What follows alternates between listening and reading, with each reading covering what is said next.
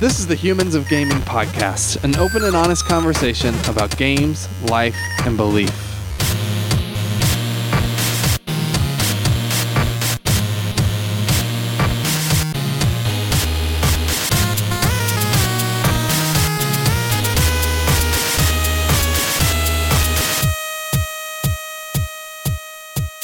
Hello and welcome to Humans of Gaming. I'm Drew Dixon. I am the chief content nerd at Love Thy Nerd and host, co-host of this podcast. And I'm joined with Chris Qualtney. Hey, Chris. Hey, I am the chief executive nerd with Love Thy Nerd and the chief Drew's wingman nerd for this podcast. Chief Twilight Imperium fanboy. Yeah, you better freaking believe it. Dude, we played Yeah. a game the other day, less than five hours, and that's like a That's probably a world record. Yeah, you're flying. Yeah, That's impressive. not bad. Do you have like a regular Twilight Imperium group in Ventura? No, because most people will play it once and then never want to play it again.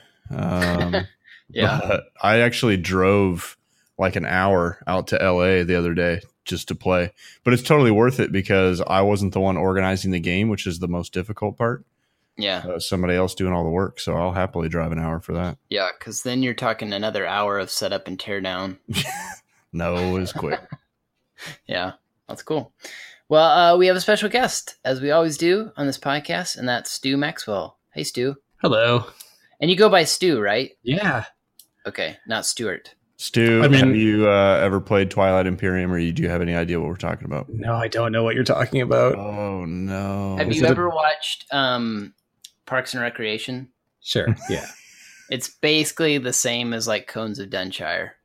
Okay. No, I haven't got to those come on. episodes yet. so- Oh, Oh, okay. man. We're striking out on all the references for Is Stu. this a is this a board game like a tabletop game? Yeah. it's board game. It's been around for man, I don't know, like twenty years or something. It's on this fourth edition, but it's notorious. Like it has an infamous reputation for being like an all day long excursion. So you know, Mhm. like 10, 12 hour long game. It's not for the faint of heart. No, but it's like this giant space opera. So like you're playing as you know an alien race, and you've got like a fleet of ships, and you're taking over planets and trying to vie for dominance of the galaxy. So Yeah. basically the best thing ever. When I was in college, before I knew about good board games, like you know, there's the stage of your life where you knew about Monopoly and Snakes and Ladders and Scrabble, and then at some point you learn someone shows you Settlers of Catan, and then you're basically like on Yeah. onward into Yeah. the board game world. yeah. Um, Pre Settlers of Catan, someone sat me down to play Axis and Allies, Okay. and I and I and this is one of those epic games that can go on for Mhm. hours or days. Mhm. Mhm. And I was just like, "What is happening? Like this is so far outside of my realm of understanding of how board games work." Um, and I was just like, "Okay, fuck you guys, get out of here." but like at this point, I feel like let's do it. Like let's get into that sort of stuff. Like I've played um, games that are several hours long. Like we just played this game. It was like a Sherlock Holmes game. okay. Um, and every single, um, it was like me and a few friends in Victoria, and every single time you play, you're like using up one mystery that you could never play again because it will have been completely spoiled. But it's like a book of different like dialogue responses that different people around town can give you. Um, it's so intricate and crazy. So then you play if you played Axis and Allies, like you get generally what Twilight Imperium is. It's basically that in space, kind of. Yeah. So huge war game, lots of politics and arguing and jockeying for position and making enemies. That sounds great. I mean, like that wasn't my experience of Axis and Allies because my experience was like, "Whoa, this is so boring!" And what is this rule? And like, it- it's like you can play for three hours and not see an event repeated. You know what I mean? Like every single situation is unique, and you're like, "There's, I know there's a lot of rules, but this is, seems like total randomness." Yeah, Chris made it sound really uh, intriguing and fun, but I think most people's experience is You've like- never even played it. Don't you dare. You got a lot of nerve. Don't you? now one dare. day actually i think like to be honest i think i would really enjoy it it's just it would just be carving out the the time to do it See, that's what's great though is that because they, this game's been around for so long and they've they've reiterated it now you know four times they've streamlined it every time. So like you know maybe like stu your experience with axis and allies like I don't think you have that same experience now with this fourth edition because they've streamlined so much. They've taken a lot of that cumbersome, you know, mechanics and stuff out of it so that you get to the exciting stuff uh, Yeah. faster and more often, you know? Well, we uh, we haven't really announced, you know, we're introduced you. So what do you do, Stu? Um, well, I'm, I'm mainly here as the the developer of Shape of the World, um, which is an indie game that I spent the last four years working on and uh, Yeah. shipped it in June. Um, Congrats. thank And I you. Played it. Oh, you and it's did. Really cool. Yeah, That's awesome.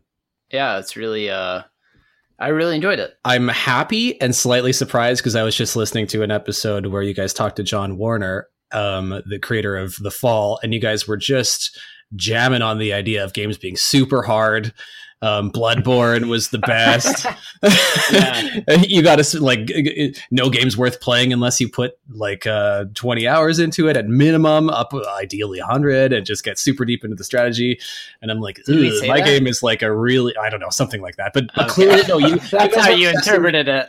You were We just obsessing with- say we just say whatever you guys want to hear. So that's you know um, you were obsessing with the difficulty of it and Oh, yeah. loving the fact that the immersion comes from the fact that the world is so punishing and wants to kill you in every Yeah, possible way it can. And I was just thinking, like, Ugh, and then there's Shape of the World, the game with no challenges, and it's just intended to be a relaxing, short experience. Well, you need that, I think, especially after you've because I've been like, I've been I was deep into Bloodborne. I mean, I played I don't know probably forty hours or something of that game, um, and then I went straight from that into Dark Souls three because you hate yourself. because yeah, because I hate life, I guess. Um, and it's to me is even harder than Bloodborne, and maybe it's just the style of it or whatever. So then this week I've been playing Donut County and and Shape of the World, and good. been really like it's been a godsend, honestly. Like a breath of fresh air. Yeah, yeah, I needed that because I was starting to like just feel like um tense, you know? Yeah. And then I'm that way at work and stuff. And I Yeah. like games that do that that require you to be like totally dialed in and really um like I've grown to I didn't always, but I've grown to appreciate those types of games. Like where you have to be really focused and it takes a lot of like mental energy. Um but man, it doesn't it It's doesn't jive well. yeah, it doesn't jive well with a stressful week of work slash like also working part time for a nonprofit on top of that, you know? Mhm. like yeah i didn't i didn't need it so your game has been really um yeah it's been a, been a really nice change of pace Well, that's awesome. I mean, it was designed to be sort of a contrast to other games on the market. You know, like what we're used to. It's as like Yeah. in, at sometimes I was kind of like it's a bit of an anti-game. Like I kind of just want to say games can be more than just shooting. Um, the other the other thing is I'm I'm a lead effects artist at the Coalition making Gears of Mhm. War games. Um, so um, that That's type a of game is so much more challenging. Like um, it's a very intense, um, at times inaccessible um, cover shooter, and yeah. um, you know it takes a lot of skill. And I actually really enjoy getting into that. And when I play the game, I, I like to play the multiplayer the most because it makes my heart pump, right? Like as soon as yeah. I got into a game and I was playing a game today and I realized that within 60 seconds, my heart was like, pop, pop, pop, pop, pop, pop, pop, And I'm just trying mm-hmm. to get into mm. the right position, try not to die. And, and, you know, it's like, oh, time's of the essence, uh, the response mm. and, uh, and just trying to get in there. But like, at after a busy day, I kind of want to just come home and play something that I can sort of turn the um, analysis, tactical side of my brain off, and just kind of turn on the like experience side of my brain. yeah. So it's very much intended to just be an experience. And to that end, I had to kind of remove all the challenges, even puzzles. I like had to make the decision at some point, like, no, puzzles are too um uh too brainy. yeah but there is a lot of like experimentation in the game like um, Yeah. like i think it encourages you to mess around with the world and explore it in a way that um that's really that's pretty unique i think to um because i was thinking like i was trying to think of what i would compare it to and the first game that came to mind is proteus did you ever play that oh, of course. yeah, yeah. So uh, David Kanaga and Ed Key game that was oh probably like five or six years ago at least, um, which is just this beautiful sort of you know exploration game. Um, but yours reminds me of that in the sense that there's it's this kind of abstract world that you're you're, just exploring, but there's a lot more. Um, it feels it feels more dynamic and more unpredictable. Is that fair to say? Yes. Well, the Proteus world is static, right? Like Right, it I guess there's a certain procedural element to how they generate the island and where they put all of the all of the items. But as far as I can tell from playthrough to playthrough, like all the items are the same. Everything's the same. It's just kind of in a different spot. Uh, maybe the landscape's a little bit of a different shape. Um, but if if you played it and then you played it again next year, you wouldn't know that it was any different, like because you would have forgotten the subtleties. But it's very very static, right? Like there, what I liked about it is that you play for a bit for 15, 10 or fifteen minutes, and then you something some cool event happens, and then it completely changes the sort of the color and this. It feels like you go into a different season, perhaps. Yeah. Um, so I liked that, um, like the dynamism of those moments of change, and you can kind of see a Mhm. similar thing happening in Shape of the World just way more, way more often. Um, but like it, it doesn't. It's not really moving, right? Like a few petals fall. Sometimes you go up to a, cr- a creature and it kind of flies away, but it's very much like a static thing. So I just tried to make sure that my game was it, it, pretty much always moving. Like if you're moving, it's growing. Yeah. Yeah, that's really cool. Was that um so you work your day job is to work on Gears like make Gears of War games and do effects in them and stuff. Mhm. So what made you go like I've got to do my own thing? Was it part of like being a part of team that's making this really like edgy kind of in your face kind of shooter and wanting to do something pretty different? Or, or how did you how did you start making your own game? Um, I think the moment that I found out I was working on Gears of War is the moment that I started working on this side project. because, like, once you commit yourself so fully to such a big established game, like that's not well, that's not my game exactly. Like, I have I have something to add to that game, right? Like, I'm here to Yeah. make sure that Gears of War um, is getting better. It's getting bigger. It's getting sexier. Um, but it, it's it- More it's not- guns. it's, it's Rod Ferguson's game. It's, if you reach back further, it's Cliff Blaz- Bleszinski's game. It um, and then sort of like as a creative person, I want to make my game. You know, so it's sort of Yeah. like the moment that I realized that I think I have enough technical ability to start prototyping a game. And simultaneously, I am now committing to what could potentially be like an infinite project. like Gears of War, who knows? Maybe there'll be Gears of War 100, right? Like, I, Yeah. it's one of those franchises that could potentially go on forever. So um, once I committed to that, I said, okay, well, in order to, for me to be happy, um, I think I'm going to take those technical skills that I've learned and try and hammer out my own thing. Um, and you know, it, it, it, it, because it's my own thing, it's going to be a lot more personal. So it's going to feel and look totally different, which is also good. I didn't want to make like my own Gears of War. Mm. Yeah. Um, like I just want to make my own thing. So mine's based on like my own experiences, what I like about um, You wandering. could and make a game called Tears of War that's about how sad war is. Wow.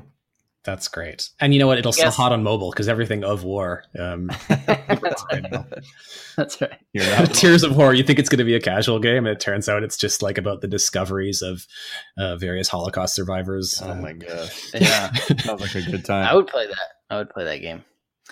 Uh, sorry, I interrupted you though. You were saying something meaningful, and I No, I- gave that stupid pun. just that it's my own like my own game is going to be based on my own experience so for me that was Yeah. like um that was going for bike rides going for walks you know getting excited by nature um j- just getting excited by getting lost being uh, with my own thoughts uh you know i just i sort of i've always liked that or at least as an adult i've been growing to really like that type of um just trying to get lost safely Mhm. So going, I'm assuming the team, you know, that you're working with Gears of War is pretty big. Oh yeah and going from that to it's just you that worked on Shape of the World. Well, it's I mean it's my friend Brent uh, Brent Silk. He did all the sound and music. Okay. Um, early in the project, I enlisted the help of A. Thomas Goldberg, who was another friend in the industry. Mhm. Um, who, he's like a technical animator. He figures out systems, and he gave me a few technical building blocks sure. um, to to work with. Um, and I know, just sort of a little bit of like mentoring. You know, Yeah. he's a lot more seasoned than I am. So, Um, what's that so we've been- experience like? I mean, going from you know during the day you're working on these teams of you know dozens and dozens and dozens to you know two or three people. Like, what are some of the you know pros or cons or things in that? Um, I mean, um, at the coalition, there's a there's many many just effects artists, right? Like, so I'm managing a team of effects artists. It's not even like a, a team of game designers or anything larger than that. It's like it's it's already a specific niche, um, and uh, so instead of working on a specific so with, within effects in the AAA world, you're working on a specific detail of the overall art of the overall game, right? Yeah. So it's like, okay, Mhm. just make the fires in the scene really, really good. And the scene's comprised of a whole bunch of things. And you're just working, worrying about the fires. And that's maybe even removed somewhat from the actual game design of like, you know, the, Is that what you're actually working on with Gears of War? Is like fires? well, there are people on the FX team working on fires. Um, Okay. But the other contrast is the fact that I'm actually managing people now. So it's a much Right. more people focused job. Mhm. um, I'm not physically making that fire myself anymore. So when you go, when I go and work on my own project, um, not only are my decisions about all, most of my decisions are about the game, the gameplay, the game world, you know, the game experience as a, at a much higher level, but I'm also physically tooling that out myself. Yeah. Um, so it, it's night and day uh, in terms of actual work. The, the the connecting tissue is Unreal Engine, um, and like 3D world. The fact that I'm making like Shape of the World is a first person. Um, it's like not a shooter, but it's based Mhm. on the movement mechanics and the looking mechanics of a shooter. Um, and um, that's pretty much where the connection stops. Yeah. Isn't it weird that we that's like our our default thing to talk about first person games? When you think of a first person game, you automatically assume it's a shooter. Sure. and then you have to sort of like explain to people, no, this is like a first person shooter. But it's but without the shooting. there's no shoot. There's no guns. Okay, guys, it's the Yeah. first first person shooter without any guns. Yeah. Um, well, the thing is, I was making. Le- I got into game design because when I was in high school, when I was 14, I started making levels for Quake.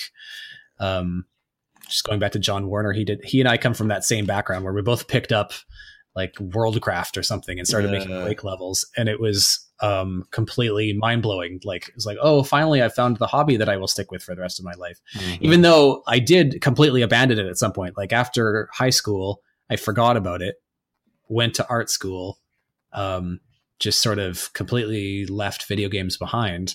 And then I think uh, I one day realized, like, oh, I kind of like 3D animation. And I started going back to school. And after a couple years of that, I realized, oh, I could make video games. They make video games here in Vancouver. And it was like, oh, this is what I've been dreaming of since I was in grade nine. Um, and then I kind of got back into it, but I completely forgot about that dream for a while. Did you get? Do you, were you just kind of like tired of video games or over it, or or No, it's the fact that it's the fact that video games don't have a place at art school. Like art school Ah. is about fine arts. It's about painting Yeah. and sculpture and installation art and performance art. And um and there is like a new media, digital media component. It's it's it's, Mhm. it's all it's sort of a niche even of that. Like you have to be part of like the the three people in the college who do their own new media thing and they don't have much help from their instructors. Maybe there's like one video guy who can show you the basics. Um but pretty much you're on your own. And so I did get into that. I liked digital media and graphic design and video. Um, eh, like it's still never it never connected to video games at that point because that would have just been there was just there was nothing guiding me toward that. Like Quake Quake is one thing, fine art is another thing. There's no connection. I totally have no I I don't see it that way at all a- anymore. I just think that like video games and art need to come together and they certainly do and they overlap and i, I think to some degree uh, donut county and shape of the world and proteus um, all fit that sort of niche where art and video games mix. Like they're on that Venn diagram in that overlapping section. Um, so yeah, Mhm. I'm kind of happy to like bridge the bridge the gap a little bit with Shape of the World. Yeah, for sure. So if you had to narrow it down to like one thing that you hope people gain from their time with your game with Shape of the World, what what would it be? Um, you know what? I kind of am most touched by the people who report that they that it is like therapy to them. Like it's therapeutic to have a relaxing experience. Um, some people, um, like one guy was telling me, I think he was tweeting at me, and he's in the hospital. He was recovering from a stroke, and he was playing my game. Um, you know, it's it's just sort of like, oh, it it, it it it there's there's a time when you need a video game, and you absolutely can't deal with high skill competition yeah. Yeah. and you need this sort of um, relaxation experience. Uh, like they're really hard to come by, um, especially interactive ones. Like, okay, even interact, even relaxing movies are pretty hard to come by. Like, famously, there's like Baraka and Koyaanisqatsi and Samsara, um, but there's very few like abstract wander journey movies. Um, Yeah. But the video game space is even better because you can kind of be there and do your own journey. That's interesting because I think that we play video games in part to to escape and to like you know get uh, like explore a new world. Like that that's a big a big uh, draw i think appeal to to video games. And yet like we're just so often games tell us exactly how to interact with them. You know what i mean? Like that's sort of a big thing in modern game design is tell players exactly what they're supposed to do don't don't don't let them be confused ever don't let them ever be um, disoriented um, and yet that's exactly what your game's about Yeah. which i think is pretty cool Well, and I guess I guess I'm glad you sort of noticed that because even if you look at the tutorial, and I'm doing air quotes, um, like there there's a it again. section. I didn't see him. yeah, exactly. Well, there's a section at the beginning that teaches you the minimum of what you need to know in order to proceed. Yeah. Right.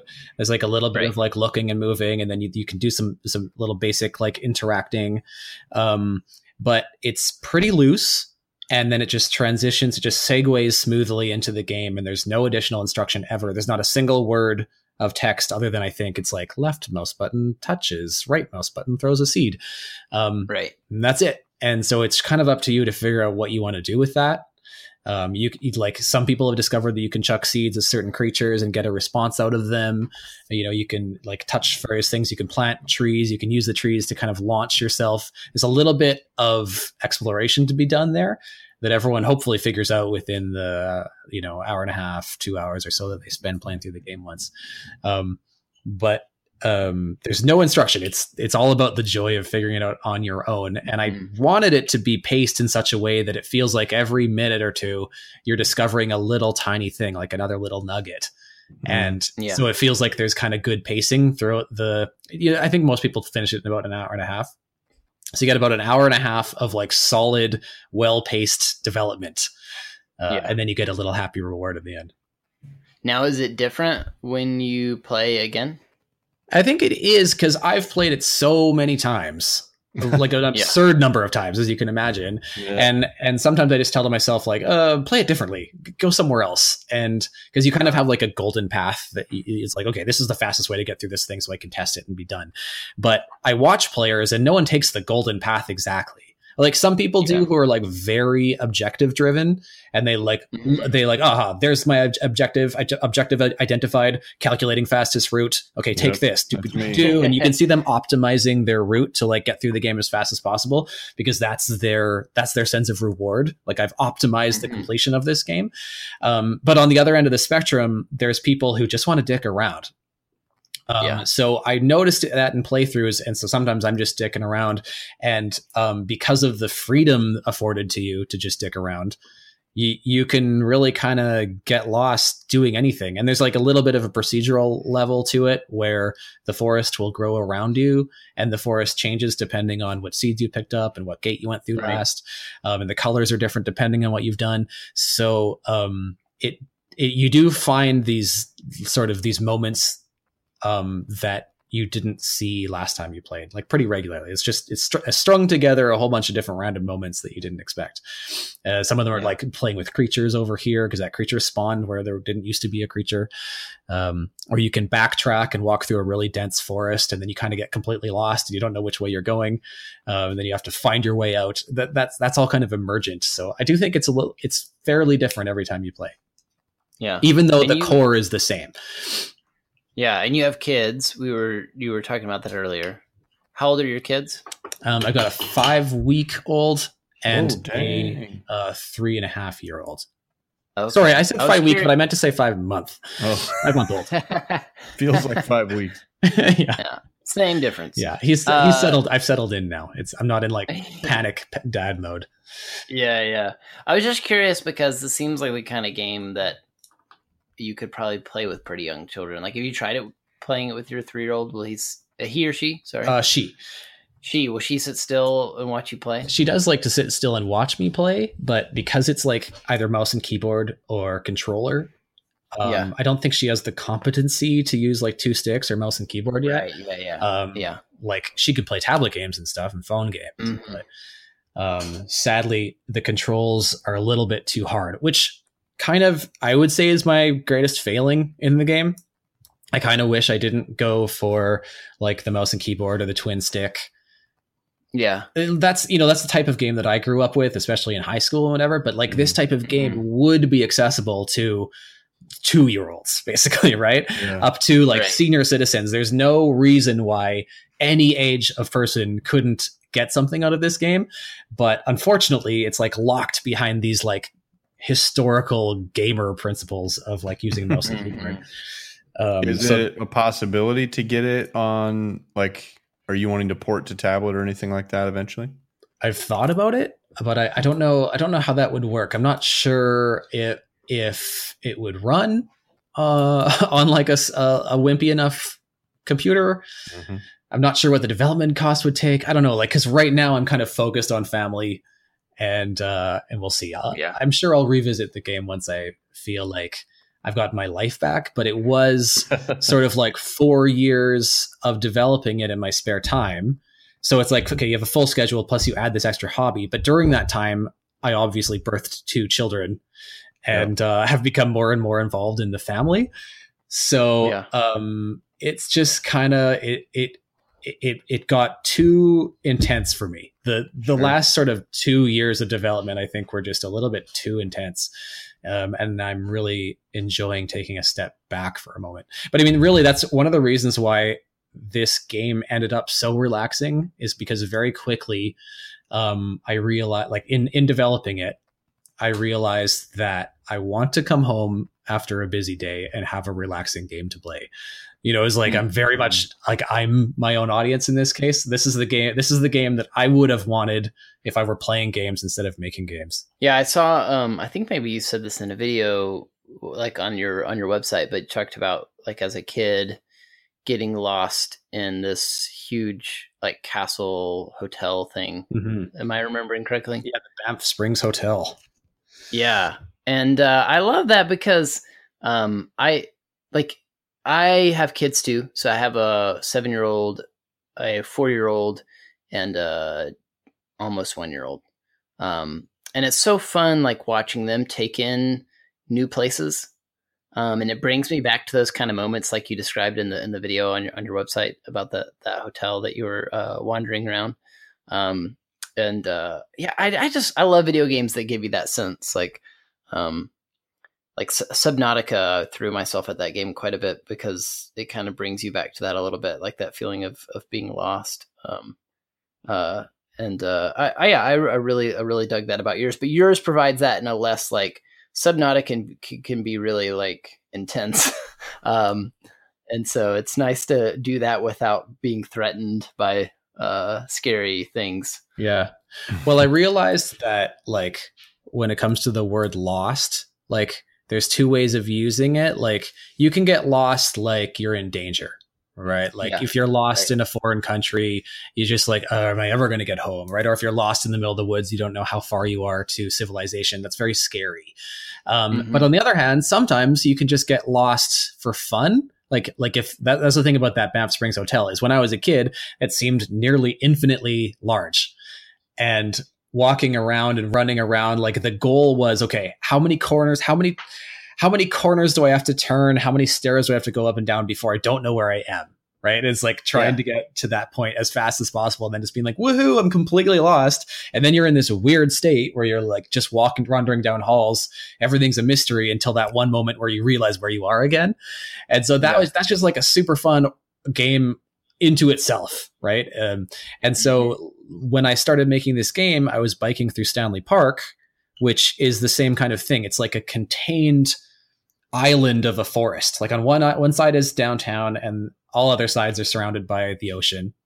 And it's this huge old growth forest, dense with trees, and it's just got kind of like a spider web of paths, hiking paths within it. So you can just be like, you can turn left, right, left, right, and, com- and not have any idea which way is north anymore. Um, and you can get into that really cool lost state where you don't know how long you're going to walk before eventually you figure out where you are again. Um, uh, so yeah, that's the type of, and I started calling that pleasantly lost, but I kind of Mhm. wish there was an English word that just meant like lost in a good way, not lost in a bad way. Yeah. Yeah. Well, it's it's great. What's the reception been like so far? Um, It's been out for a few months now. it's it's been pretty good. Um, uh, I think people generally, people who are looking for this type of game are so happy that another one exists. Right? It's like a Mhm. rare little gem of an idea. These like indie games that are made by very few people that actually has a certain level of quality and polish into it. Um, that it, it- that isn't you know it's like not punishing for people who are looking for games but they don't want to be punished. It's really hard for them, right? Um, you guys were talking about Dark Souls and how it is sort of the new trend to make very very challenging games, right? Like it's Yeah. it's it's it's making a resurgence. We everyone started making games super casual, and now gamers are done with that. they want to go back to Yeah. games that are like challenging. So for people who aren't good at games for whatever reason, like they weren't brought up that way, is usually the case. Um, um, or they have they have like any manner of disability that would prevent them from being good at challenging games. Um, they're just like thank thank you. But then the most brutal Yeah. thing I once found is someone who was like he's a Twitch streamer. Um, uh, what's his name? It's not coming to me right now. But um, but he was playing it a lot. I was noticing like he was one of the few few people who were playing it regularly. Um, and I joined his twi- in his Twitch stream and watching him, and he was just into it so much. And then I found out that um, he there's actually sections of the game that are tremendously difficult for him to look at because he's colorblind. And my game is Huh. so colory, right? Like it's just it's just um, a lot of flat uh, flat solid colors, very very little detail. It's very graphical and kind of posterized. Um, so sometimes the color palette would change, and he wouldn't be able to tell the red wall from the green floor, and it would just it'd be like he look he'd be looking at a sea of brown and just kind of like inching along the wall trying to find his way through to the next seeds or the next gate in order to change the colors again and i was like oh no i tried to make it accessible and i completely forgot about the one of the biggest demographics of accessibility color hmm. blindness Yeah. so oops There's a lot to think about, man. Yeah. There's a lot to Shape think of the about. world too. Yep I could just Yeah. patch that if i had any time Is there like a like I'm curious because you seem to be into these types of experiences, like the type of game that you created. Is there other games in that genre that inspired you, or that you would that you really dig that you might mention well definitely that that are like exploratory but all but not threatening? Well, the other obvious one, which was a clear and decided inspiration, was Flower and Journey Mm. as a as a pair. Yeah, Flower was that game that I would get friends like you know we're gamers, and I'm sure you have tons of friends who don't wouldn't know one game from the next game, like they're completely anti-game basically. Yeah. That's true. You guys have some non-gamer friends, Yeah. oh yeah, and then getting them into gaming Sadly. is basically like I'm an impossibility. Um, uh-huh. so th- when when you see a game like Flower, I can bring someone over and put a PlayStation controller, which is terrifying to a non-gamer because it has Yeah. something like Yeah. 15 buttons on it on this tiny little piece of plastic. And I'd be like, no, Yep. no, no, no, you just need this one button and like you can just tilt the controller, right, to steer. And then I show them that this game is about flower and you control the wind. and it's very pretty and they're just like what and it just completely you're just showing them a whole new possibility about video games like they don't Yeah. all have to be about blood and chainsawing um, you can really just blow some flowers around and all the game mechanics are still there plus they've like put on a thick coat of like experientiality right like beautiful Yeah, yeah. sound and and the flow of the game there's just so much effort put into the feeling of it um, that you're you know you're bound to change some minds Hmm. Yeah. Yeah. Journey is one of those sort of iconic for me uh, gaming experiences in that vein. Although there are some mildly threatening elements of Journey, um, but just like that last moment where you're um, where you're kind of climbing the summit, a mild spoiler, I guess, but you're sort of climbing the summit of this mountain that you know from the beginning that you're trying to get to. Um, and some of it probably is just Austin Winter Wintory's soundtrack, but um, like it's just majestic. Yeah. like I'll never. It's one of those moments that I think about a lot. That um, sticks with me with gaming. Yeah. Um. So anyway, I, I definitely identify with those. Absolutely. But- Well, and So- like, and then the cool thing about Journey is there, it's there is a challenge, right? Like, um, about a third of the way through the game, you discover those dragon-y things that ha- Mhm. that Yeah. eventually you're. They they have these spotlights, and you get the impression that you should not get into that spotlight, but eventually you will. And this like amazing scarf that you've been saving up from gathering all the collectibles gets chopped right off, and now your jump sucks. Um, Yeah. and it's like they don't have to kill you a lot, right? It's just like once. It's just like boom, here's a punishment. It's not even death. You don't have to start anything over. All you, all that happens is your jump sucks more. But it's so emotionally punishing, right? Mhm, And the yeah. the rarity of those de- of those like tragedies like aids the Mhm. fact that it's very very important when this thing happens. You're just like, oh no, yeah.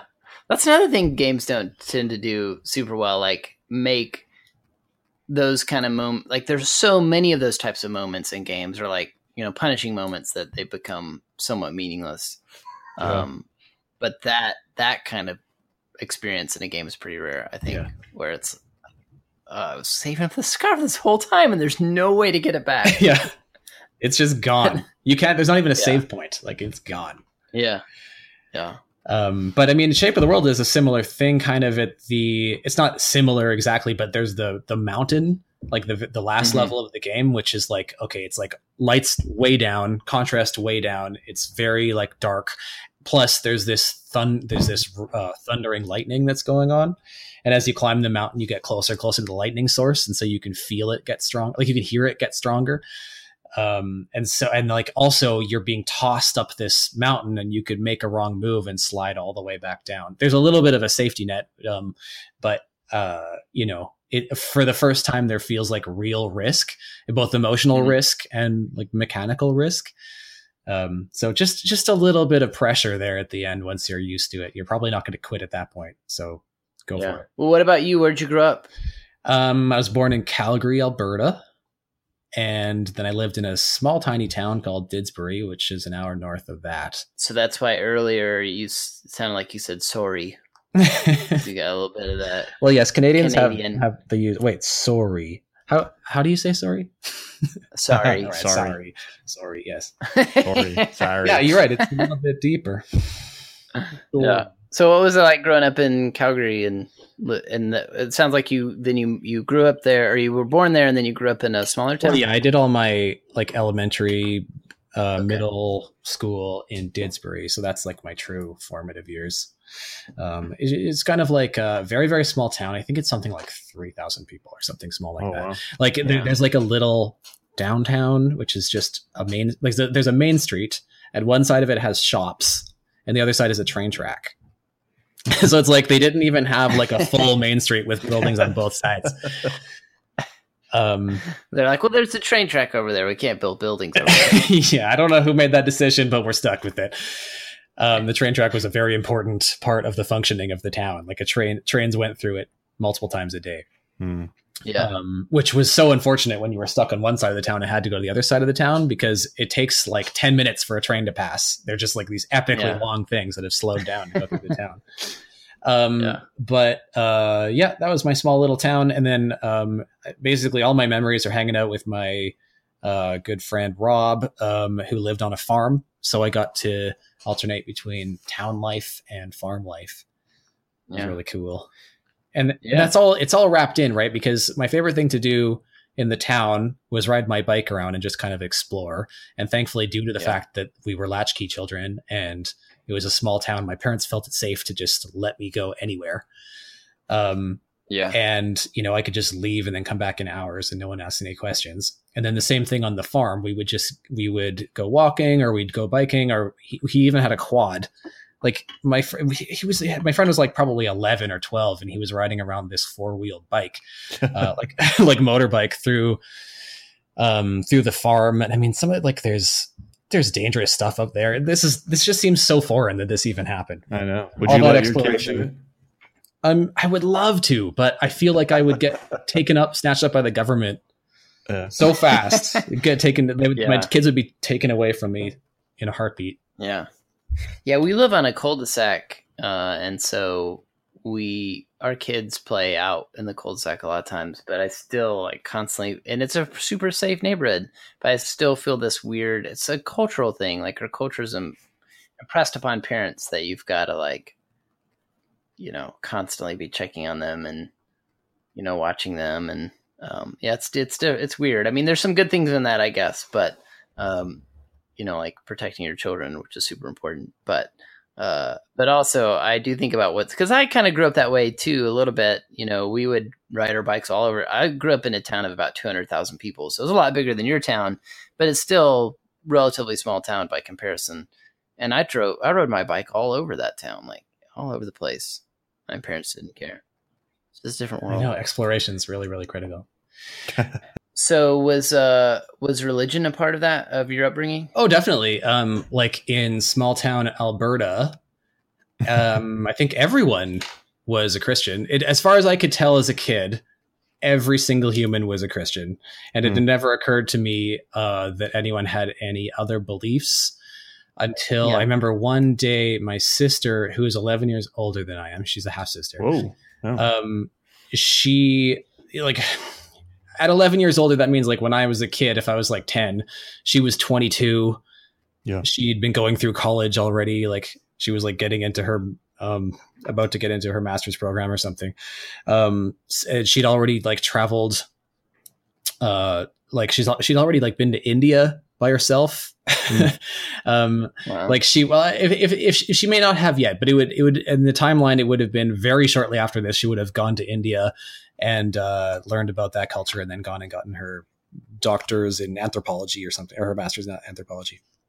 But she was like you know sort of cultured right? And uh, and i respected her for her intelligence but also like she was just super cool because she was like a goth in in uh in high school like she, she just she was a bit of an artist she was just a bit of a weirdo right yeah. um, so so Yeah. really really cool to like an 11 or 12 year old and uh, i remember driving back to didsbury from calgary one day and she just said like she wasn't she didn't tell me what her views were on religion but i remember she was just having a conversation with me and she was just like um like what if there is no god and i was like uh, what and then so we sort of just chatted a little bit about the idea of there being different trains of thought in the world like different people believe, believe different things and i was like okay Yeah. well that's clearly did- wrong but moving on um, and uh like because i'd gone to church and everything and i remember the ceremony where i accepted jesus Was it a big deal in your home, like going to church? And well,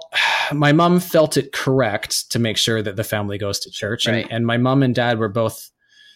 Um, I don't know. I don't think religion was pressed on my dad much, but he did consider himself a Christian. But like in the most, um, in the most flexible of ways. Like for him, he didn't believe anything literally. He would just felt that like God was a force and stuff like that. I don't know. I Mhm, remember just yeah. contrasting him from any other Christian that I knew. And my mom was like, she was brought up in a highly cons- conservative Christian farm family. Um, Okay. and so she always considered herself, herself Christian because it was the correct and proper thing to do. But later in life, I discovered that she was super agnostic the whole time and just felt so much guilt about that.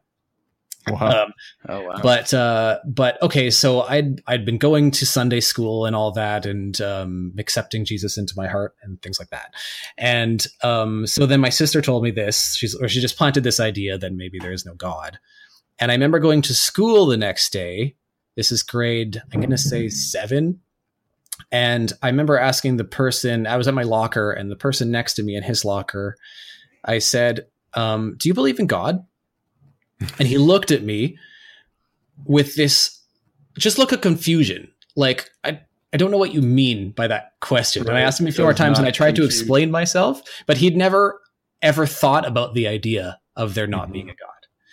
And so that was kind of like I th- in my memory that's the moment where I started questioning my faith.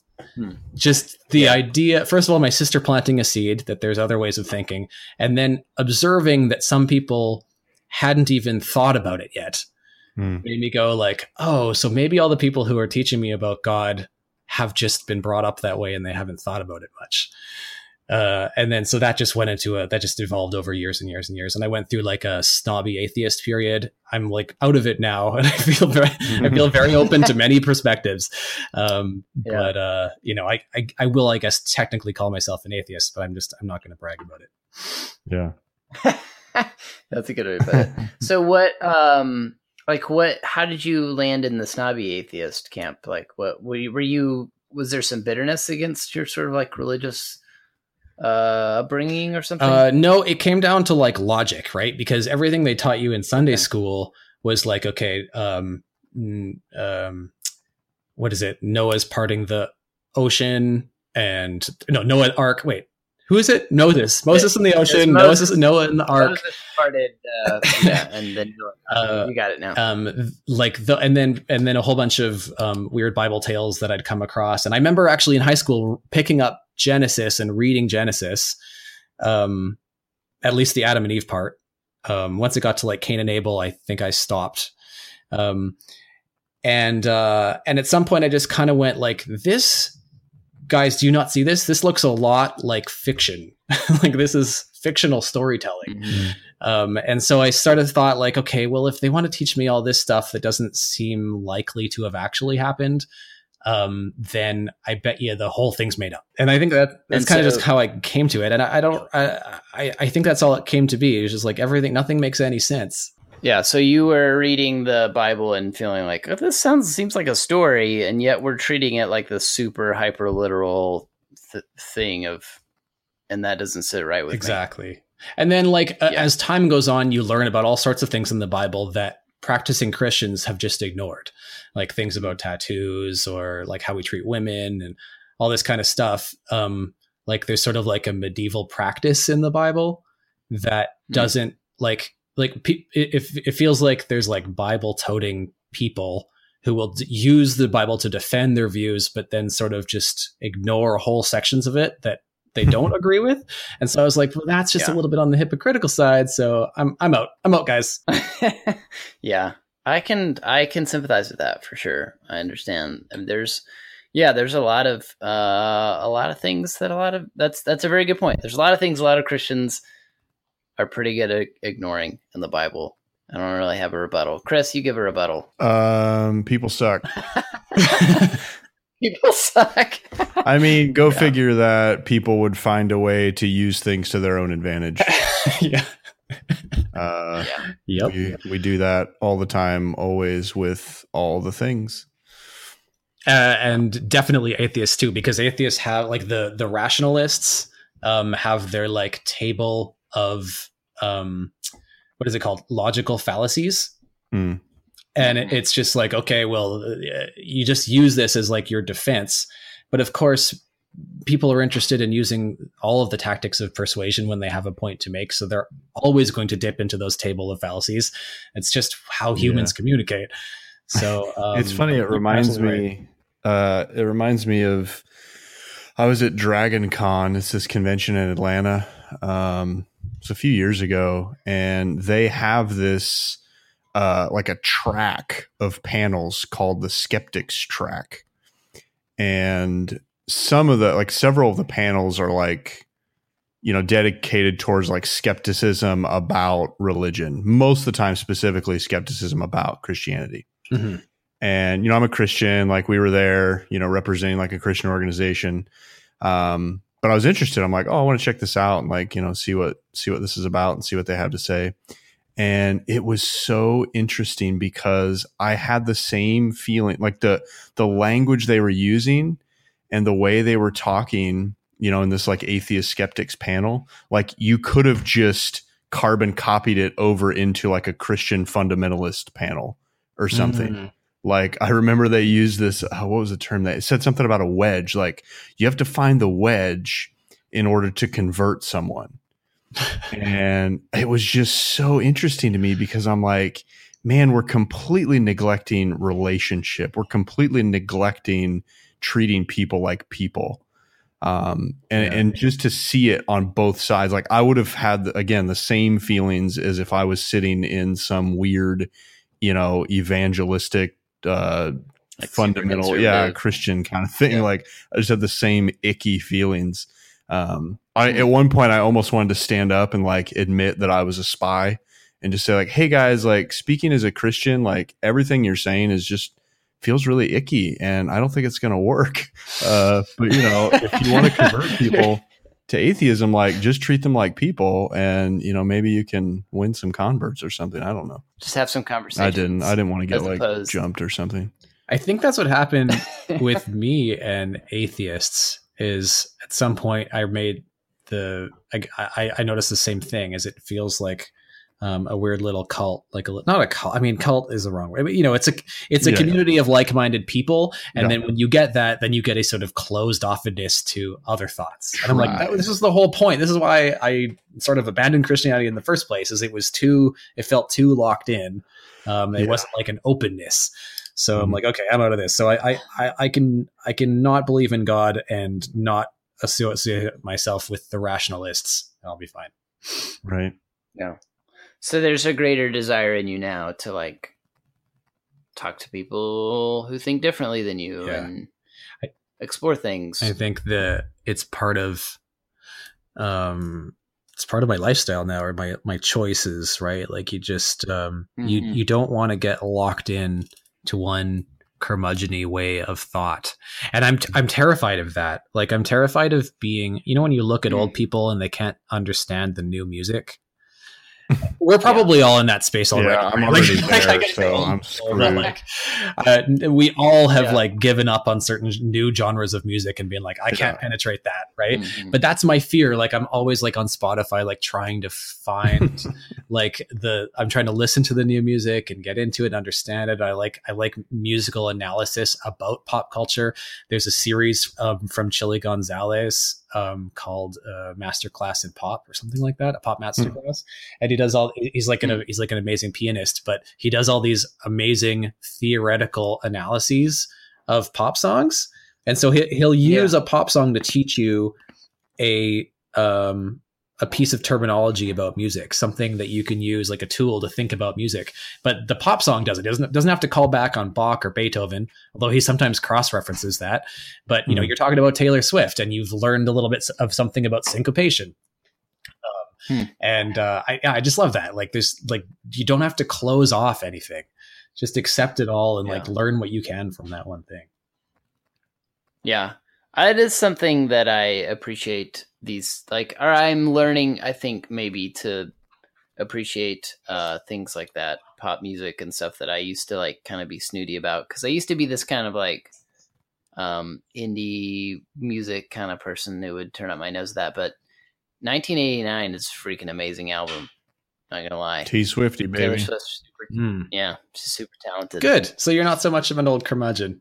yeah I hope not. I, I hope not. I think there's this big tension these days between like even like my generation and the baby boomers or um and I think there's going to be a similar tension maybe between like you know even gen uh you know uh millennials even and and like generation uh Z now, you know, where we're where we just we just don't make an effort to understand each other. But I mean, I see that with like some of the older generation in my life now that we're just like so upset that we can't figure out why um they're so upset that they can't figure out why they would like for instance vote for Trump or whatever or like or vice versa like you can't it, it's there's just this there's just real tension there. And uh I don't want to get to the point where um I can't like love those people you know?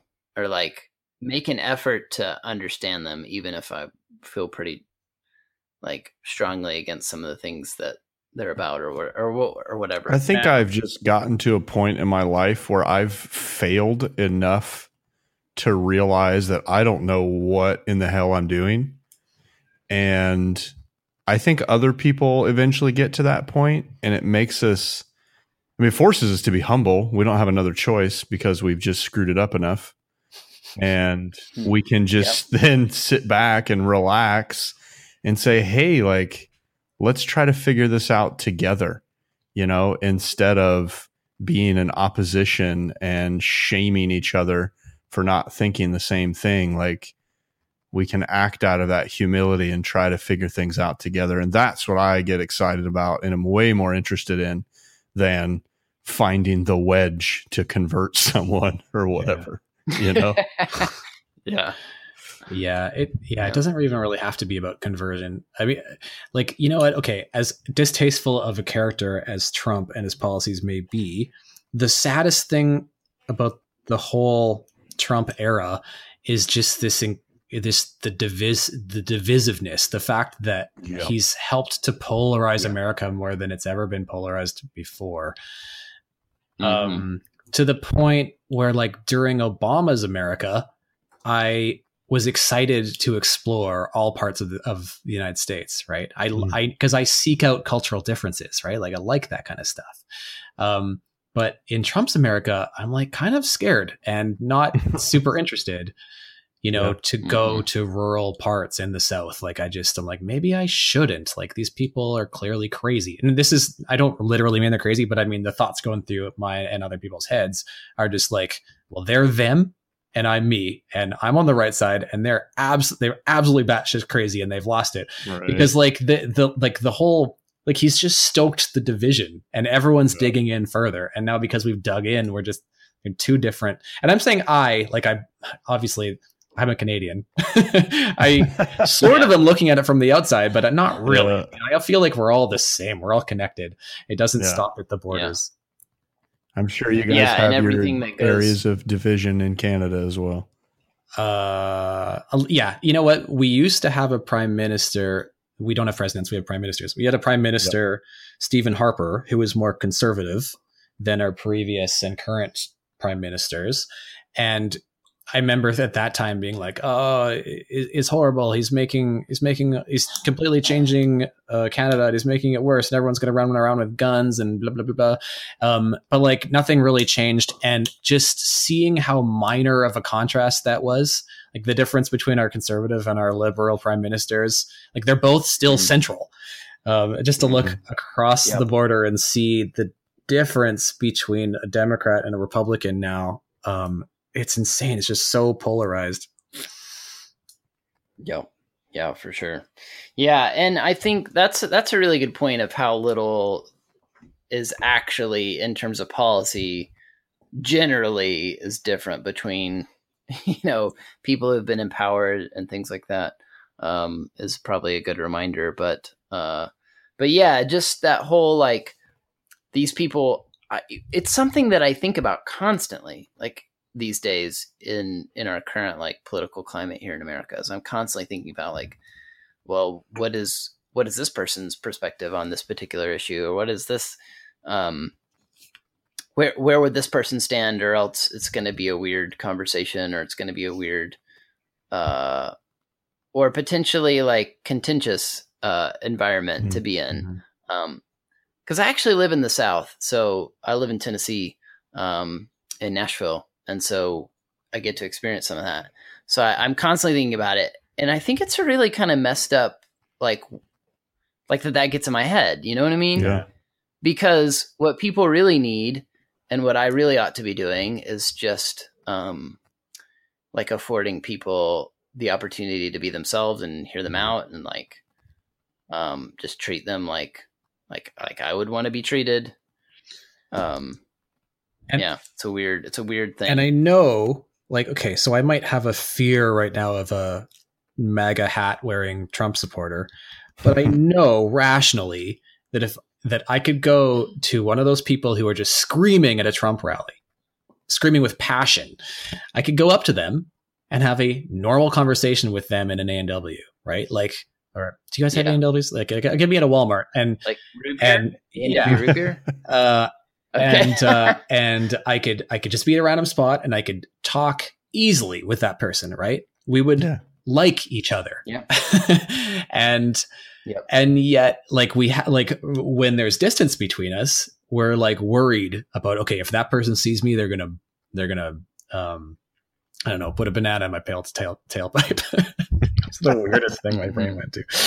Yeah. But they're but like we're gonna get into a fight, but it's Yeah. like it's not gonna happen. They're, they're normal people. Like you guys, like basically me and a Trump supporter are the same in almost all ways, except for our political views. Yeah. And I mean Yep. socio demographic status, I suppose, right? But like still, like at person to Mhm. person, we're gonna have no difficulty having a chat. Yeah. Yep. It's Yep. kind of what I love about uh, games and nerdy stuff is that it gives us a common ground to start from. Yeah. And to build trust with people because you can geek out about the same thing. And then I think it makes those com- when you get to those conversations of differences or division, it makes them a lot easier because you've already built some trust and some, you know, relational collateral or something. Uh, but it's Yeah. kind of what I love about our culture. Of course, there can be plenty of divisions within nerd culture too, but you know, Yeah, nerd culture has its own problems, but if we can like both agree that um I don't know, Dark Souls is amazing. that's a that's something to build Yeah. from. yeah. Well, this was this was great, man. I really enjoyed chatting with you, Stu. It's been so fun. Yeah, absolutely. And uh, where where can people find you online? Um, the place where I uh, I do tweet. You can find me at at Shape of the World is my games uh, thing, or you can just find me uh, at lack thereof zero. That's just the number zero. Uh, yeah, Nice, cool. You can find me on Twitter. I'm DrewDixon82. Chris is not on Twitter, right? Chris I mean, I am, but I don't tweet doesn't or ever get on it. tweet But you could find me there So- CL Gwaltney. Yeah.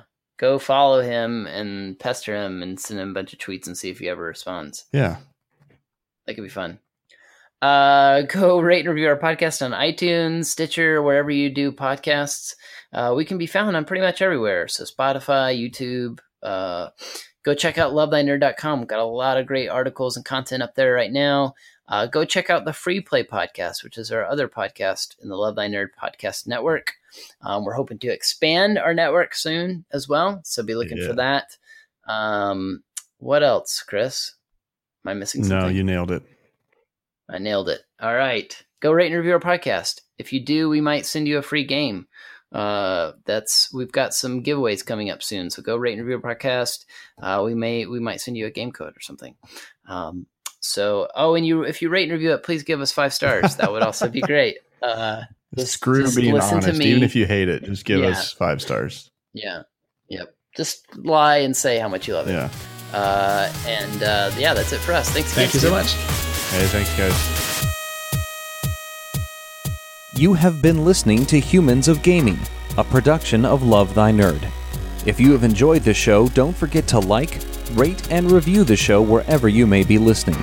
Don't forget to check out our other show, Free Play, featuring discussions of complete randomness involving gaming, community, and whatever hosts Bubba Stalkup, Matt Warmbeer, and Kate Katawaki deem worthy of your earbuds. Theme music by Jay Tholen and used by permission.